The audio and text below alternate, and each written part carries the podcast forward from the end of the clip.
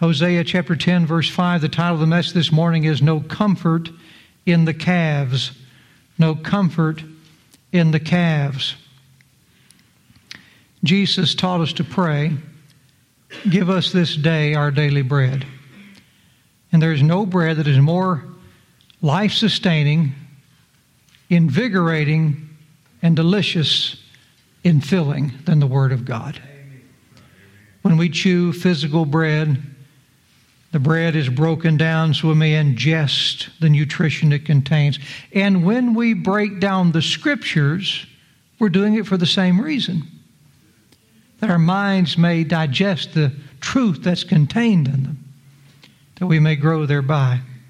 So whether it's Brother Shepherd on Sunday morning in Sunday school, Brother Doug at the nursing home, Sister Elizabeth uh, like this morning in the in the Sunday school class, or or Tammy or whoever's teaching, when we when we take a, a small portion of the Bible, just a phrase, and we take that little phrase and then we explain that phrase and we comment on it, on that portion before advancing to the next portion of the verse, we are chewing the heavenly bread that God's given to us.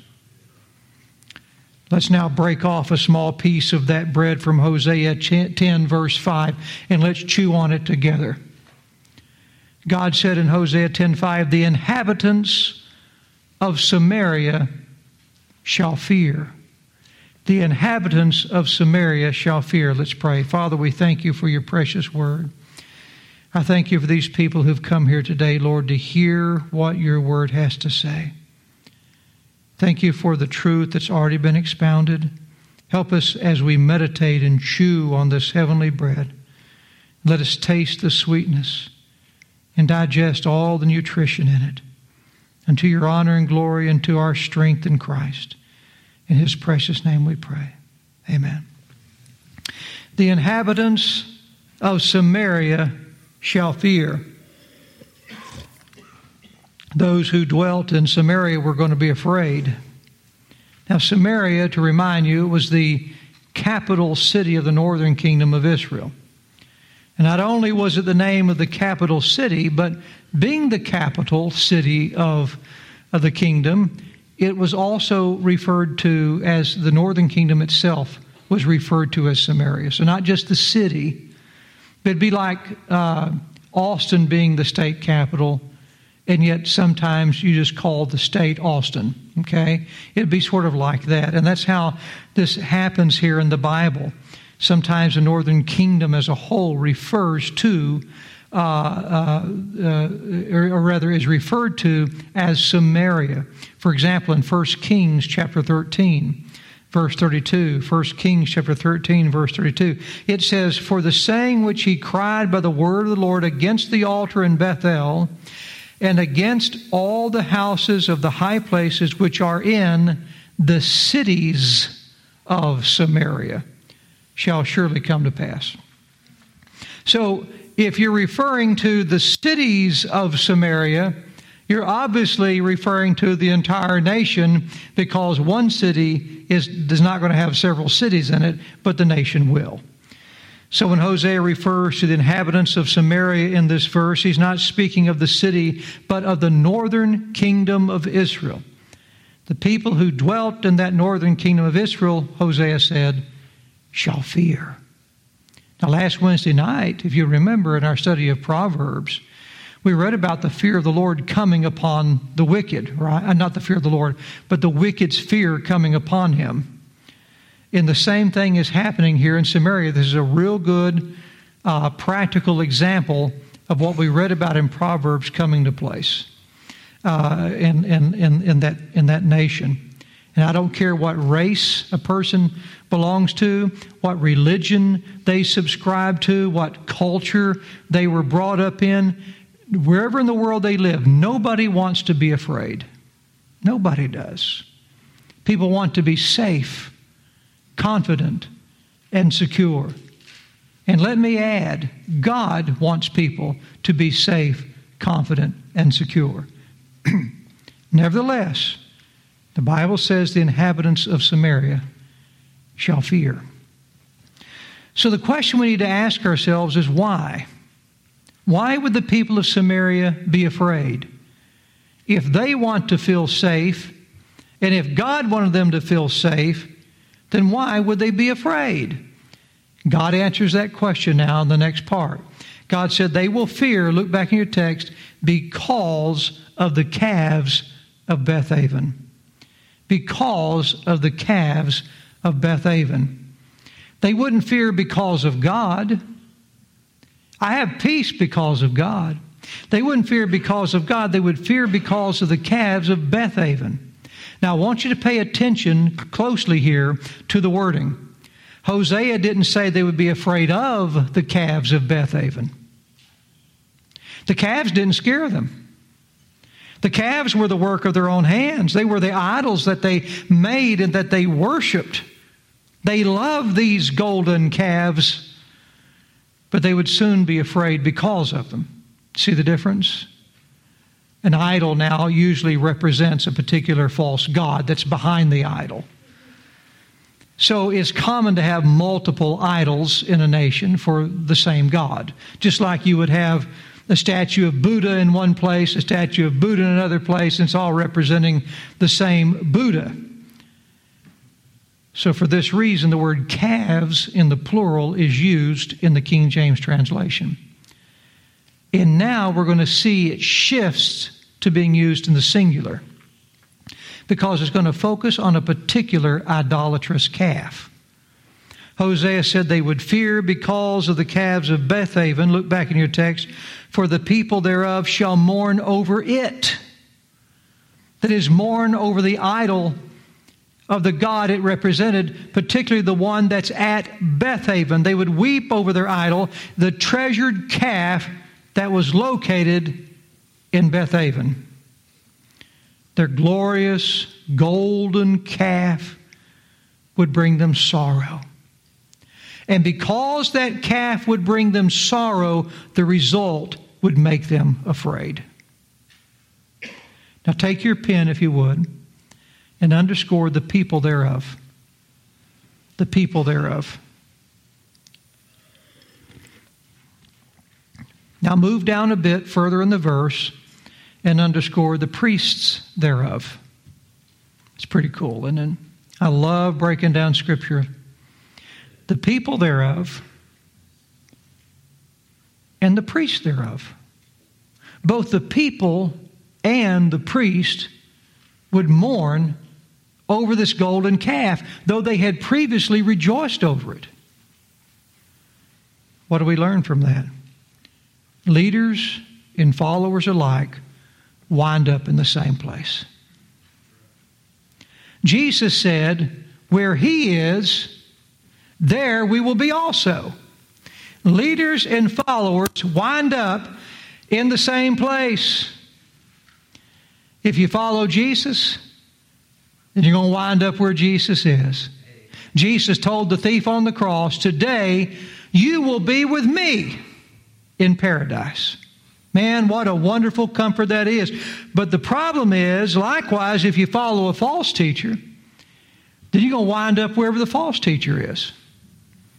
The book of the Revelation tells us that those who reject Christ are going to wind up in the same place as the devil, the beast, and the false prophet. All in the same place. Thus, we learn a valuable principle this morning, namely, as the priests, so the people. I'll repeat that again. As the priests, so the people. Being a leader doesn't justify you. Being a follower doesn't excuse you. Just because people follow you doesn't mean you're right. You can have a big following. You can have your auditorium packed out with folks. You can have money flowing in. You can have people buying your books. You can be a great follower of people. But just because people follow you doesn't mean you're right. And the same, just because you're deceived by some popular spiritual leader doesn't excuse you for being wrong. There is equal accountability, both on the person teaching and the person following. Every priest and every person is either trusting in a calf or in Christ. One of the two. Every priest or every person is either trusting in a calf or they're trusting in Christ. And those who trust in a calf will one day mourn because of it. If you do not have your faith in the gospel of Jesus Christ, if your faith is not built upon the rock of God's Word, based on God's Son, what your faith is based upon is a calf. You have Christ and you have a calf. You have the Savior God sent. You have the false religion people make. It's either a calf or it's Christ. Man, those who believe in Jesus, their Savior, we're going to rejoice. I rejoice today. I'm going to be rejoicing forever. But those who put their hope in anything other than Christ are going to mourn in the end. Hosea said the people would mourn, look back in your text, and the priests thereof that rejoiced on it. They rejoiced on it. As we believe on Jesus, so they rejoiced on that calf. We base our faith on the Christ God sent. They based their faith on the calf they made. The Hebrew word translated rejoice literally means to spin around in joy and excitement. You've seen people do that before. Oh, that's what it means. That's how happy they were over this calf. They were so excited about the system of false worship that they developed. They were rather proud of it. They fashioned that calf just the way they wanted it. All the finishing touches. The gold in the right place, the color in the right place. They shined it up. They made it look exactly like they imagined in their mind. The glory of that calf. It was very beautiful for them to see. And in the same way, we, we, we make our religions the same way. We custom make our own idols, not out of metal so much today, and a lot of people do. You go to India, you're going to find a lot of them. You go to the Catholic Church, you're going to find a lot of these little idols. But, but you go to China, you're going to find a lot of them. You go to Chinese restaurants, you're going to find some. But not everybody makes them out of metal and wood and stone. Some people make them out of their intellect. Some people make them out of doctrine. And they fashion whatever they make it out of. They fashion their belief system according to their own liking. Just the way they like it.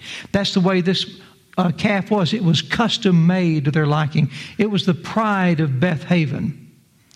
People today get to custom pick their religion in America. Make it however they want. Man, there's so many different variations, so many different colors uh, uh, uh, and shades of, of Christianity and of uh, uh, uh, agnosticism and humanism, all kinds of different shades that people have crafted to put their hope in. They take comfort in their calf, but they will mourn because of it. People fashion calves to their own liking. They build their hopes and dreams on the things of this world today. They think to provide for themselves a nice, comfortable, secure life for themselves. And they take great pleasure in what they've created. They rejoice in what they've made, but he that rejoices in this world will one day mourn because of it. He that comforts himself in this world shall one day mourn because of it. On the other hand, Jesus said in Matthew five four, blessed are they that mourn, for they shall be comforted. As Christians, we have no comfort in this fallen world. You make me an idol out of wood, it's going to bring me no comfort. You give false worship. You tell people there's no God. You, you come up with some type of, uh, of godless religion and godless society, and I have no comfort in it at all. It makes me mourn when I see the wicked direction this world is headed. But Jesus said, blessed are they that mourn in this world today, for they shall be comforted when Jesus comes. We don't rejoice over the calves we've built. We rejoice over the kingdom that Jesus is building through his gospel. Now, notice where this particular calf was located. It was located in a place called Beth Aven. You might want to underscore that in your scripture. In fact, take you a pen and draw a line between Beth, B E T H, and Aven. Draw a line between the H and the A. Beth Aven. The nation of Israel descended from the man Israel. What was the man Israel's original name? Jacob. When Jacob fled from his brother Esau, Jacob's running. He comes upon a place. He's tired. He's scared. He goes to sleep. And God appears to him in a dream. We call it Jacob's ladder. And there's this ladder that was set up on earth. The top of that ladder reached to heaven. And God passed down to Jacob that day. First, God changed his name to Israel later on. But God uh, uh, passed down to Israel that day, the man Israel. He passed down to him the promise of the coming Savior that would come through the Lord Jesus Christ. The, the promise that he originally gave to his uh, uh, predecessor, Abraham. And so now, the gospel's passed down to Jacob, whose name is Israel. He gives him this dream of this ladder being set up on heaven. The ladder is a picture of Jesus Christ, who will bridge the gap between heaven and earth and reconcile God and man. And when Jacob woke up from that heavenly vision, he was so excited about what God had showed him. He was in such awe, fearful awe, that God had met with him there. He named that place, which was originally named Luz, he renamed that place Bethel. If you're taking notes, write down the word Bethel, B E T H E L. B E T H E L. Once you get Bethel written down, take your pen and do the same thing with it. After the word Beth, B E T H, draw a line between Beth and L, between the H and the E.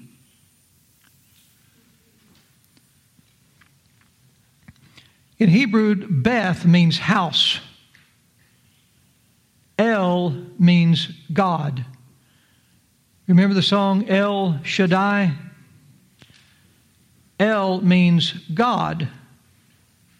And so Bethel means house of God. Now, Jacob made a vow that day to God. He vowed that he would devote himself to God on the basis of that covenant, assuming that God would keep his promise in that covenant. And from that day forward, Bethel became a sacred place. It became a place where God would point Jacob back to in the future to remind him of the covenant that he made there. But we need to be pointed back to our beginnings a lot of times, don't we? We need to remember where we came from. Remember why we're here. Remember what God has done for us, what God's promised to do to us. We need to go back to Bethel sometimes. In Genesis chapter thirty-one, verse thirteen, Genesis thirty-one, verse thirteen, God told Jacob, I am the God of Bethel, where thou anointest the pillar, and will thou, where thou vowedst a vow unto me. Now arise, get thee out from this land, and return unto the land of thy kindred. In Genesis thirty-five, one through three, God said unto Jacob, Arise, go up to Bethel, and dwell there, and make there an altar unto God, that appeared unto thee when thou fleddest from the face of Esau thy brother. See how God's sending him back to Bethel? Back to that place where God first appeared to him? Back to the drawing board to remind him, this is what it's all about, Jacob. Verse two, he says, Then Jacob said unto his household and to all that were with him, Put away the strange gods that are among you, and be clean, and change your garments, and let us arise and go up to Bethel, and I will make there an altar unto God, who answered me in the day of my distress, and was with me in the way which I went. Now I wanted you to see that what's happening here. Bethel was a place where God told Jacob, Jacob, forget everything that's happened now for a moment, And let's go back to the beginning where you first met me. Go back to the beginning where I showed you the ladder that would bridge the gap between God and man. Sometimes we have to do that too. Sometimes we have to go back to the cross, right? Back where God first showed us how He bridged the gap between God and man. And in doing so, we get revival in our hearts. We get a renewed mind. And God was sending him back to get that renewed mind and to invigorate him spiritually. But what else happened? When Jacob went back, he told the people, you put away the strange gods that are among you. So going back to Bethel, going back to the house of God, was a place of revival. It was a place of repentance and purifying and putting away anything that was displeasing to God in your life. That's what Jacob was doing. And there he built an altar to the one true God in the place Bethel. Bethel was a rallying point where false gods were put away. Bethel was where the altar was built to the one true God in remembrance of His promise to bless the world through Israel. Bethel was the house of God. Jacob named it Bethel because it's where God appeared to him. But now, in our text this morning, God has renamed it Beth Aven. Beth Aven and Bethel are the same place. Do you know why He named it Beth Aven? The L is off of it. That means God is out of it. God's no longer in the house. Do you know what was in the house? Aven. Aven. Do you know what Aven means? Vanity. The house of emptiness. That, that Hebrew word vanity, it's, it's, it's a really neat word. Pretend like there's a really big boulder right here, all right? And pretend like I'm not Brother Shepherd. Brother Shepherd could just toss the boulder over with his muscles. But but pretend like there's a big boulder here and just the normal people like me and you. We were here and we're going to try to push that boulder a couple of feet. Well, we're not going to make any headway with that boulder. But let's say we tried and we put all of our... all of our might into that boulder. We strain so hard. And we went through, we go, and the boulder's still in the same place it was.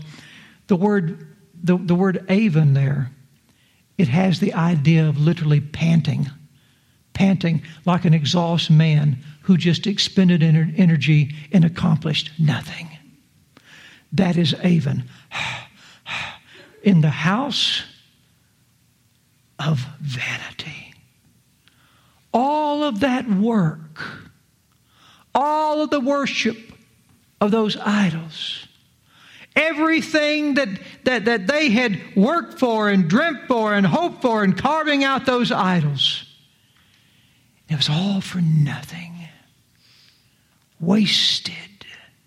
Boy, I tell you what, we have people today, they live their entire lives for themselves. They dismiss the notion of God, and they die and go to hell. Do you know what their life was? Wasted.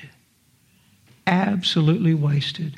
No matter how much energy they spent, what all they uh, supposedly accomplished in life, it's for nothing. They rejoiced on this calf.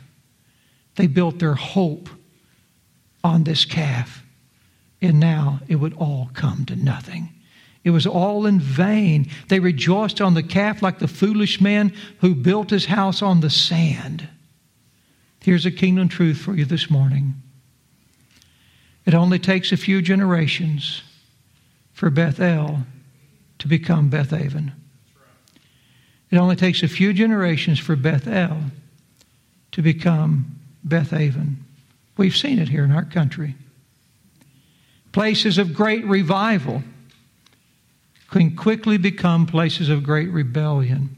I know of no other nation in the world right now that is more in your face against God than the land that was built on the premise of God, right here in the U S A. We have turned from Bethel to Beth Aven. Places of great revival can quickly turn to places of great rebellion. God said they would fear and mourn because of the calf of Beth Aven. Look back in your text. For the glory thereof, because it is departed from it. Now the word departed means to denude. It means to strip the clothes off of something and leave it in shame. So literally here, this calf is going to be stripped of its glory. Just stripped right off. When the calf they trusted in got stripped of its glory, which we'll learn about as we continue in our in our, our, our text uh, in the next few weeks. When that calf got stripped of its glory, they would realize that all the hope they placed in that calf to protect them was in vain. And when they realized it was in vain, their rejoicing would turn to mourning and their confidence would turn to fear. When I read this, I couldn't help but think of Jesus, who was denuded before he was crucified. He was stripped of his clothes and brought to shame. But later, you know what he did? After being stripped, he rose victoriously, and he'll return in power with great glory. He won't be denuded when he comes again. He'll be clothed with power and great glory. One day that's going to happen. On that day, every idol of man will forever be stripped of its glory. And he who had been stripped by man will finally be confessed as King of Kings and Lord of Lords. What a reversal. On that day, Beth Aven will fall and Bethel will rise again. Let's pray. Father, we thank you for your precious word. Lord, we mourn today because of Beth Aven, which means we'll rejoice one day because of Bethel. And God, sadly, people today rejoice because of their Beth Aven. And they will mourn when Bethel comes, when the house they built on sinking sand falls, and the house of God shall stand forevermore. Father, comfort us, Lord, in this time. We place no hope but in anyone but you. We build our Our hopes and our dreams upon the rock, Jesus Christ. Not a calf, but the Christ you sent. Not a religion, Lord, that we custom made for ourselves, but one you custom made for us. We thank you for this in Jesus' precious name. Amen.